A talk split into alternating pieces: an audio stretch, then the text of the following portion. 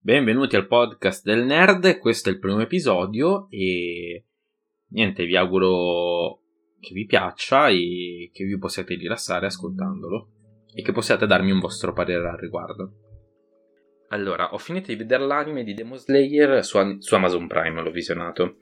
Eh, l'anime è tratto dal manga, è scritto e disegnato da Koyaru Gotage, Gotage è pubblicato sulla mitica rivista Weekly Shonen Jump che è della Suesha Suecia, come cazzo si dice.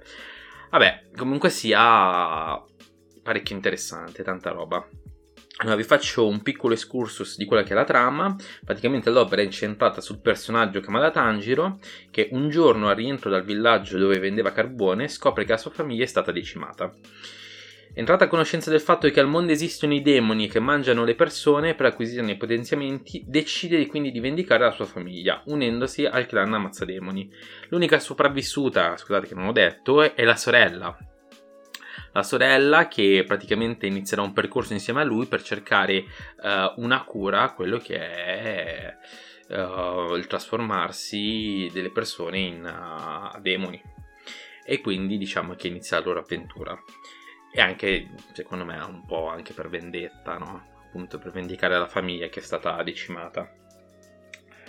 Uh, uh, allora, premetto che devo ancora recuperare il manga, cosa che mi piacerebbe parecchio, anche se so e ho sentito che è parecchio fedele la, l'adattamento anime, quindi vabbè sarà un po' una rilettura comunque che si sa già come andrà a finire, però comunque sia per un fattore di completezza mi piacerebbe parecchio averla.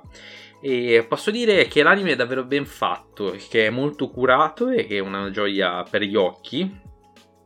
Quindi eh, posso dire che la trasposizione italiana, quindi col doppiaggio, lo rende ancora più avvincente perché alla fine Beh, io sono amante del doppiaggio italiano, infatti ogni volta che finisce una serie animata o comunque un film devo andare a ricercare chi è stato quel doppiatore che mi ha lasciato quell'emozione, quindi tanta roba. E mm, diciamo che appunto questo adattamento di doppiaggio italiano ti fa immergere ancora di più, quindi davvero interessante.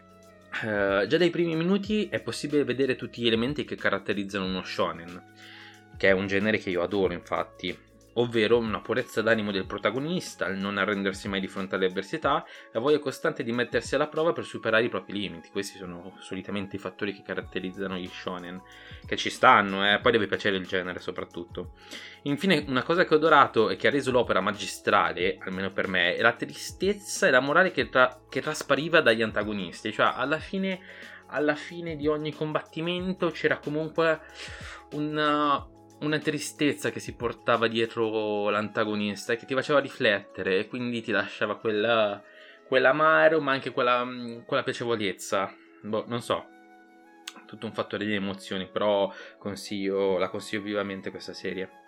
Quindi posso dire che è stato davvero un piacere mettersi le cuffie e mettere play, cioè senza nessuna difficoltà, cioè quindi mi sento appunto di consigliarla senza troppa difficoltà. Uh, ora vorrei passare a dirvi quello che mi piacerebbe vedere a breve, cioè uh, la terza e ultima stagione conclusiva de- dell'attacco dei giganti e Made in Abyss, che tra poco entrare entrambe, dovrebbero entrare entrambe nel catalogo di Amazon Prime, completamente tradotti in italiano, anzi.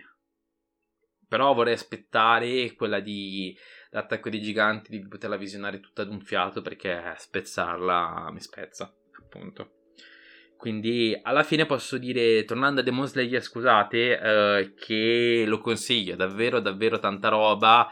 Eh, non è rivoluzionario, però se volete passare del tempo piacevole con uh, uno shonen e tornare un po' ragazzi, ci sta.